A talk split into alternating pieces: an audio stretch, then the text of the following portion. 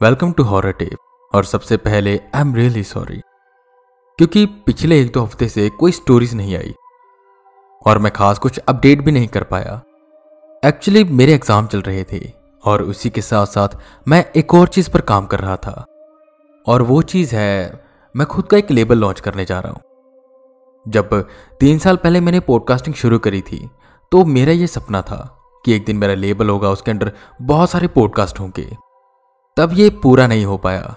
पर अब जितना भी मुझे एक्सपीरियंस हुआ है उस हिसाब से मुझे लगता है कि अब मैं एक लेबल हैंडल कर सकता हूँ, जिसके अंदर ढेर सारे और अलग अलग तरह के पॉडकास्ट होंगे।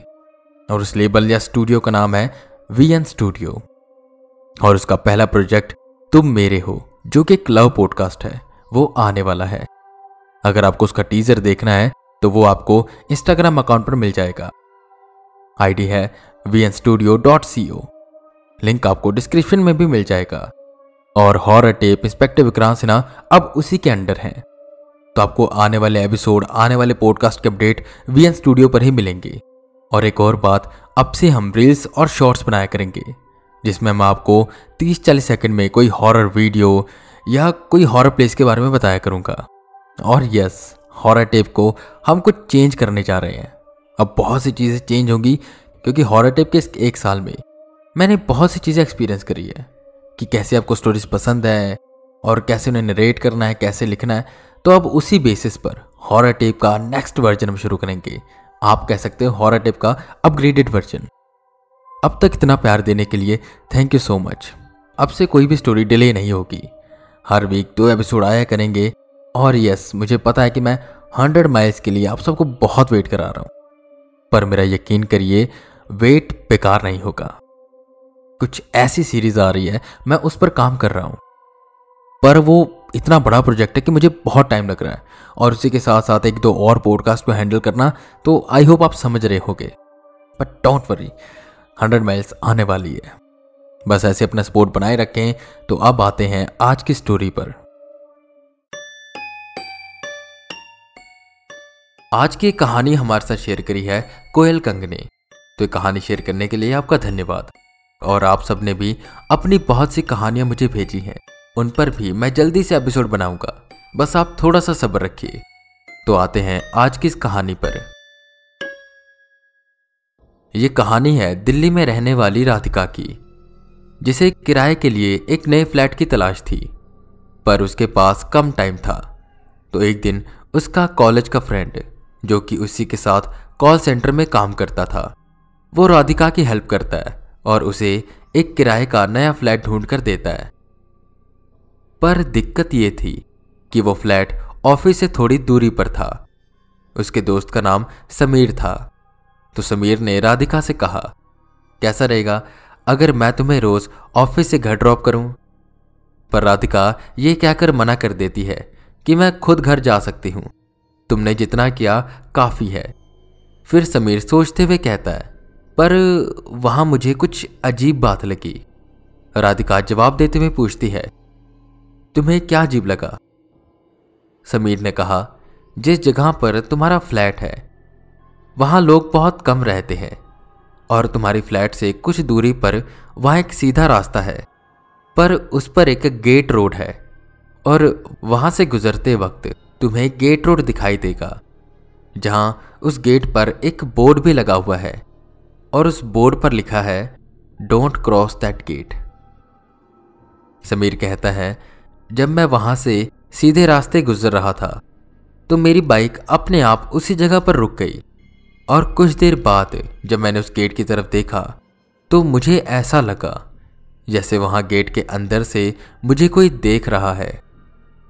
पर जब मैंने थोड़ा पास जाकर देखा तो वहाँ कोई नहीं था। मैंने अपनी बाइक स्टार्ट की और वहाँ से चला गया। बहुत अजीब लगा था मुझे। समीर चिंतित होकर राधिका से पूछता है, वो जगह शायद सही नहीं है। क्यों ना किसी और जगह पर फ्लैट देख लें?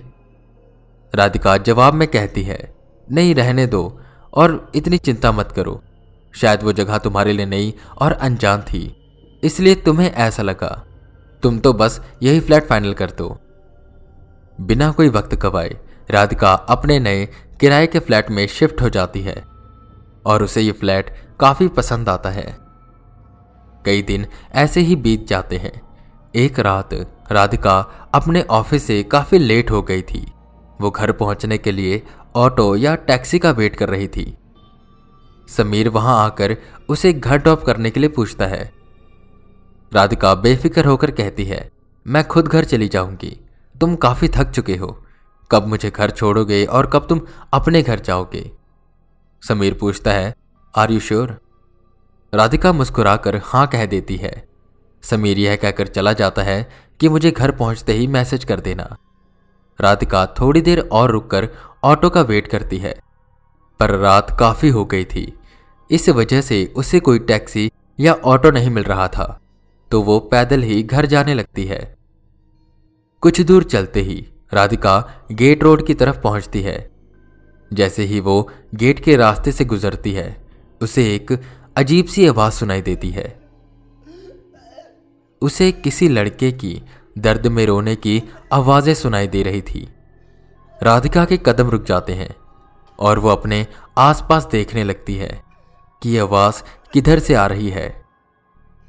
पर वो दर्द में रोने की आवाज़ें रुकने का नाम नहीं ले रही थी। तो राधिका बेहद घबरा कर डरी हुई आवाज़ में पूछती है, कौन है? कौन रो रहा है यहाँ? पर इतने सुनसान अंधेरी गली में उसे कोई दिखाई नहीं देता। वो रोने की आवाज़ थोड़ी अजीब लगने लगती है। अचानक से राधिका को उस गेट के अंदर एक लड़का ज़मीन पर घायल पड़ा हुआ दिखता है, जो कि खून से लथपथ हुआ पड़ा था और वो मदद के लिए चीख रहा था। राधिका उसे बचाने के लिए वो गेट खोलने की कोशिश करती है और गेट पर लगे हुए बोर्ड पर ध्यान नहीं देती। राधिका ज़ोर लगाकर उस गेट को खोल देती है। वो गेट खोलने के बाद जैसे ही उस जख्मी लड़के के पास पहुँचती है तो वो लड़का अचानक से कहीं गायब हो जाता है। ऐसे जैसे वो वहाँ कभी था ही नहीं। राधिका एकदम से हैरान हो जाती है और कहती है अरे, वो भी यही था, कहाँ चला गया? उस गली में एंटर करने के बाद राधिका को यह एहसास होता है कि वो शायद गलत रास्ते आ गई है, जो बिल्कुल वीरान, खाली रास्ता है।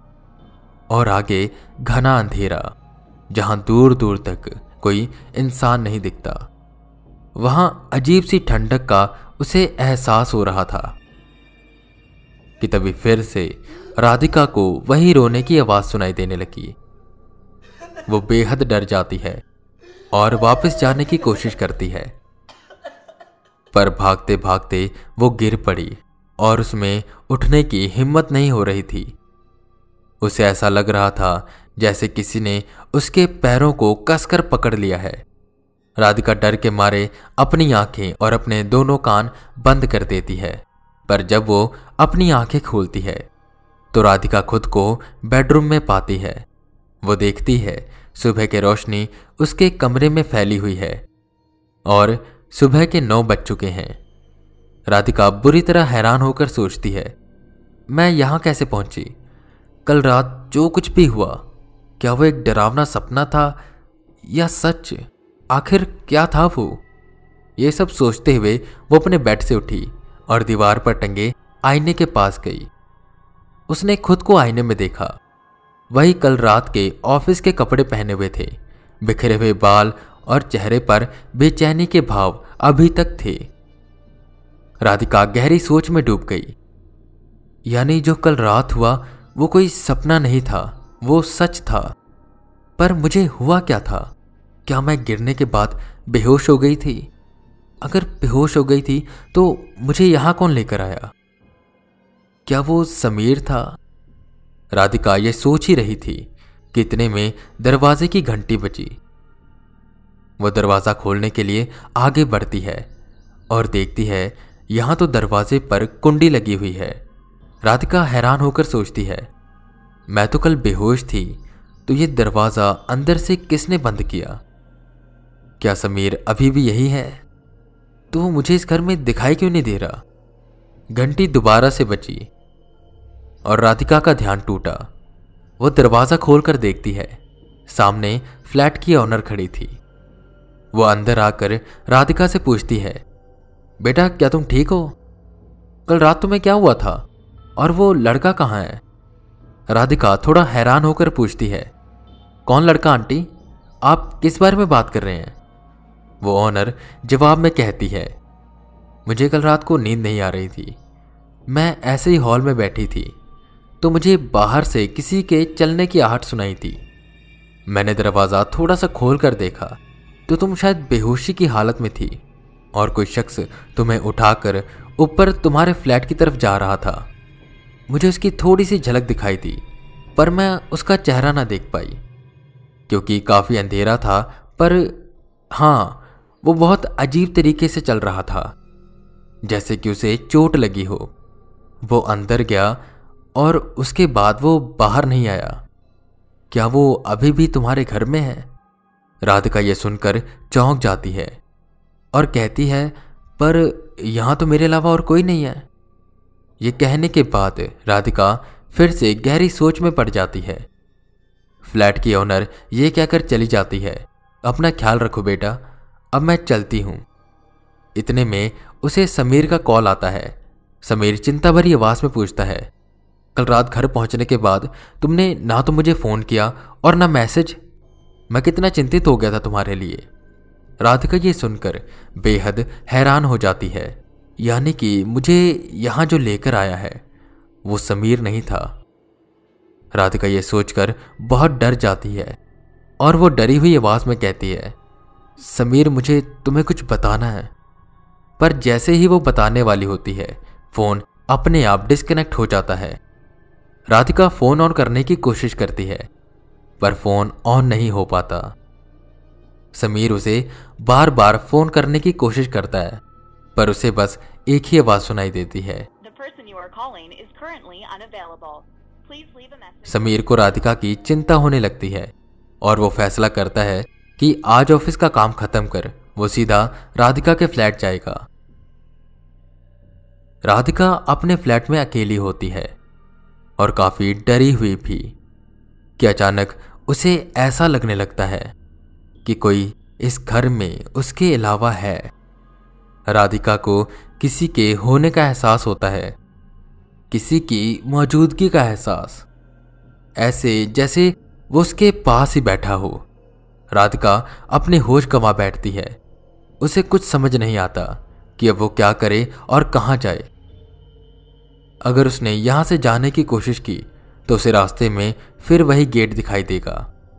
वो सोचती है कि कहीं उसने वो गेट खोलकर गलती तो नहीं कर दी, पर राधिका नहीं जानती थी कि उसने गलती नहीं, बहुत बड़ी गलती कर दी है। समीर अपने ऑफ़िस का काम खत्म कर राधिका के फ्लैट जाने के लिए रवाना हो जाता है। राधिका अपने बेडरूम में सोने की कोशिश करती है, पर फिर से उसे किसी के होने का एहसास होता है। जैसे कोई उसके बेडरूम में है। राधिका को अजीब सी ठंडक का भी एहसास हो रहा था। उसे महसूस होता है जैसे कोई उसके बेड के नीचे है या उसके पास लेटा है। और फिर उसे किसी की गहरी सांस लेने की आवाज़ सुनाई देने लगती है। राधिका एकदम से उठकर बैठ गई। और अपनी चारों ओर देखने लगी। उसके सामने कोई नहीं होता। अचानक से कमरे की लाइट बार बार बुझने जलने लगती है और बेड के नीचे से खटखटाने की आवाज़ें आने लगती है। राधिका बुरी तरह से घबराकर अपने बेडरूम से निकल जाती है। इतने में समीर अपनी बाइक से उसी गेट रोड की तरफ़ से सीधा गुजरने लगता है। तो वो अपने सामने एक पंडित जी को खड़ा हुआ देखता है। वो समीर को रुकने का इशारा करते हैं। समीर अपनी बाइक रोककर कहता है, देखिए, मुझे ज़रा जल्दी है। मुझे अपनी दोस्त से मिलने जाना है। पंडित उसे हैरान होकर पूछता है, तुम सच सच बताना, क्या ये गेट तुमने खोला? और तुम्हारी दोस्त कहाँ रहती है? समीर को उन पंडित जी की बात समझ नहीं आई और वो बोला, मैंने ये गेट नहीं खोला और भला मैं क्यों से खोलूँगा? और यहाँ सीधे रास्ते से थोड़ी दूर पर मेरी दोस्त का फ्लैट है। पर आप ये सवाल क्यों पूछ रहे हो? पंडित जी जवाब देते हुए बोलते हैं, शायद तुम्हारी दोस्त ने यह गेट खोला होगा। फिर तो ये तुम्हारी दोस्त के लिए बहुत खतरनाक होगा। समीर सवालिया नज़र से उन्हें देखकर पूछता है, क्यों? अगर किसी ने ये गेट खोला होगा तो क्या होगा? और क्या है उस गली की तरफ़? पंडित जी जवाब में कहते हैं अगर कोई ये गेट खोलकर उस गली के रास्ते में गया तो उसका वापस आना बहुत मुश्किल हो जाता है। समीर बेचैन होकर पूछता है, पर ऐसा क्यों? जिसका पंडित जी ने जवाब दिया, क्या किसी ने तुम दोनों को यह नहीं बताया कि यह गेट का रास्ता एक श्रापित रास्ता है? समीर इस बात पर बुरी तरह हैरान हो जाता है। पंडित जी ने आगे कहा, छह साल पहले यहाँ पर एक दर्दनाक हादसा हुआ था। पहले यहाँ पर बहुत से लोग रहते थे। यहाँ लोग इसी रास्ते से आया जाया करते थे। गाड़ियाँ भी इन्हीं रोड से जाती थी और ये गेट हर वक्त खुला रहता था और ये एक शॉर्टकट रास्ता भी था। पर एक दिन एक लड़का फ़ोन पर बात करते हुए उसी गली से गुजर रहा था। तो अचानक से पीछे से कार तेज रफ्तार से आई और उस लड़के को कुचल कर चली गई। वो लड़का घायल ज़मीन पर पड़ा हुआ था। उसके शरीर और सर से खून बहने लगा। सारे लोग वहीं पर इकट्ठा हो गए। हर कोई अपने घरों में से बाहर आ गया और सभी उस लड़के को देखने लगे। वो जख्मी लड़का मदद के लिए चिल्लाता रहा, लेकिन किसी ने उसकी मदद नहीं की। उसे हॉस्पिटल नहीं लेकर गया। बस वो खड़े देखते रहे और धीरे धीरे उस लड़के ने अपना दम तोड़ दिया। उस दर्दनाक हादसे के बाद यहाँ पर अजीब अजीब घटनाएँ होने लगी। रात को यहाँ के रहने वाले लोगों को उसकी रोने की आवाज़ सुनाई देती। जो भी इस रास्ते से जाता, वो गायब हो जाता। तो लोगों ने कई पंडितों को बुलाया और उन पंडितों में से मैं भी एक था।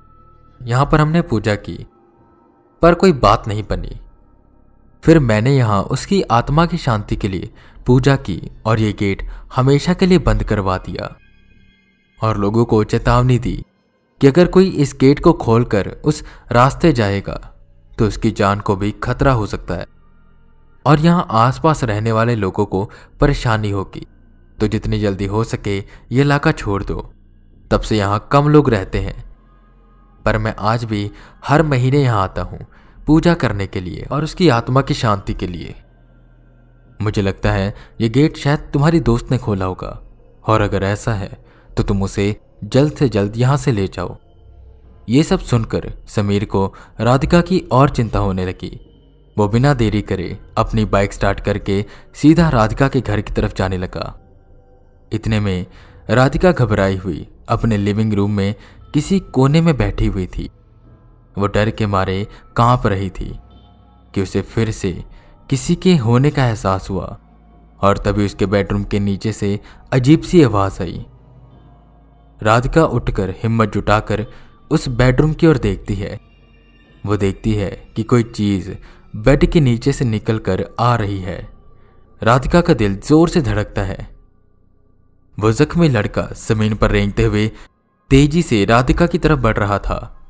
उसकी आँखें बिल्कुल काली थी और वो राधिका के नज़दीक आता जा रहा था।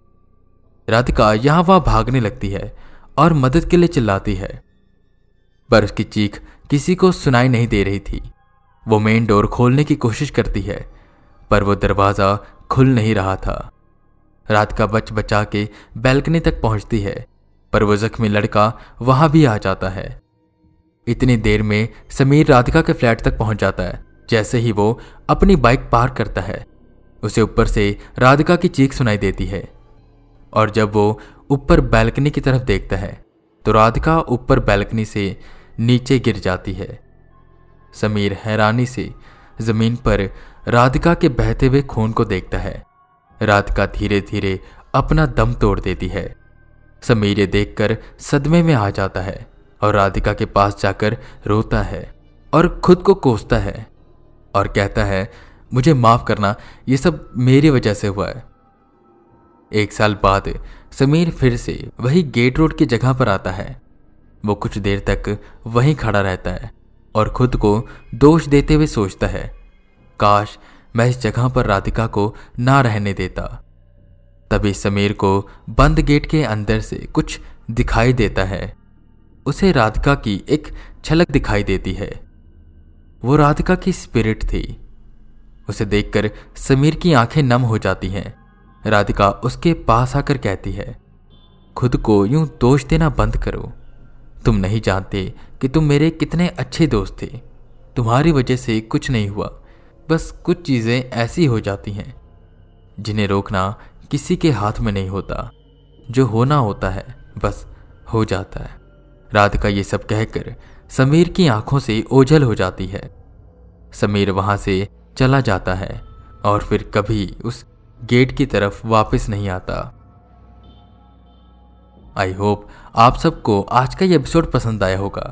कैसा लगा मुझे बताइएगा ज़रूर। अगर आपके पास भी कोई कहानी है, जिसे आप सबके साथ शेयर करना चाहते हैं तो आप उसे भेज सकते हैं हमारी मेल पर। मेल है horror tape stories at the rate G mail dot com इस एपिसोड को शेयर करिएगा हॉरर टेप को फॉलो करिएगा, और मैं वी के रावत फिर मिलूँगा आपको एक नए एपिसोड के साथ। तब तक के लिए बने रहें हमारे साथ और सुनते रहें हॉरर टेप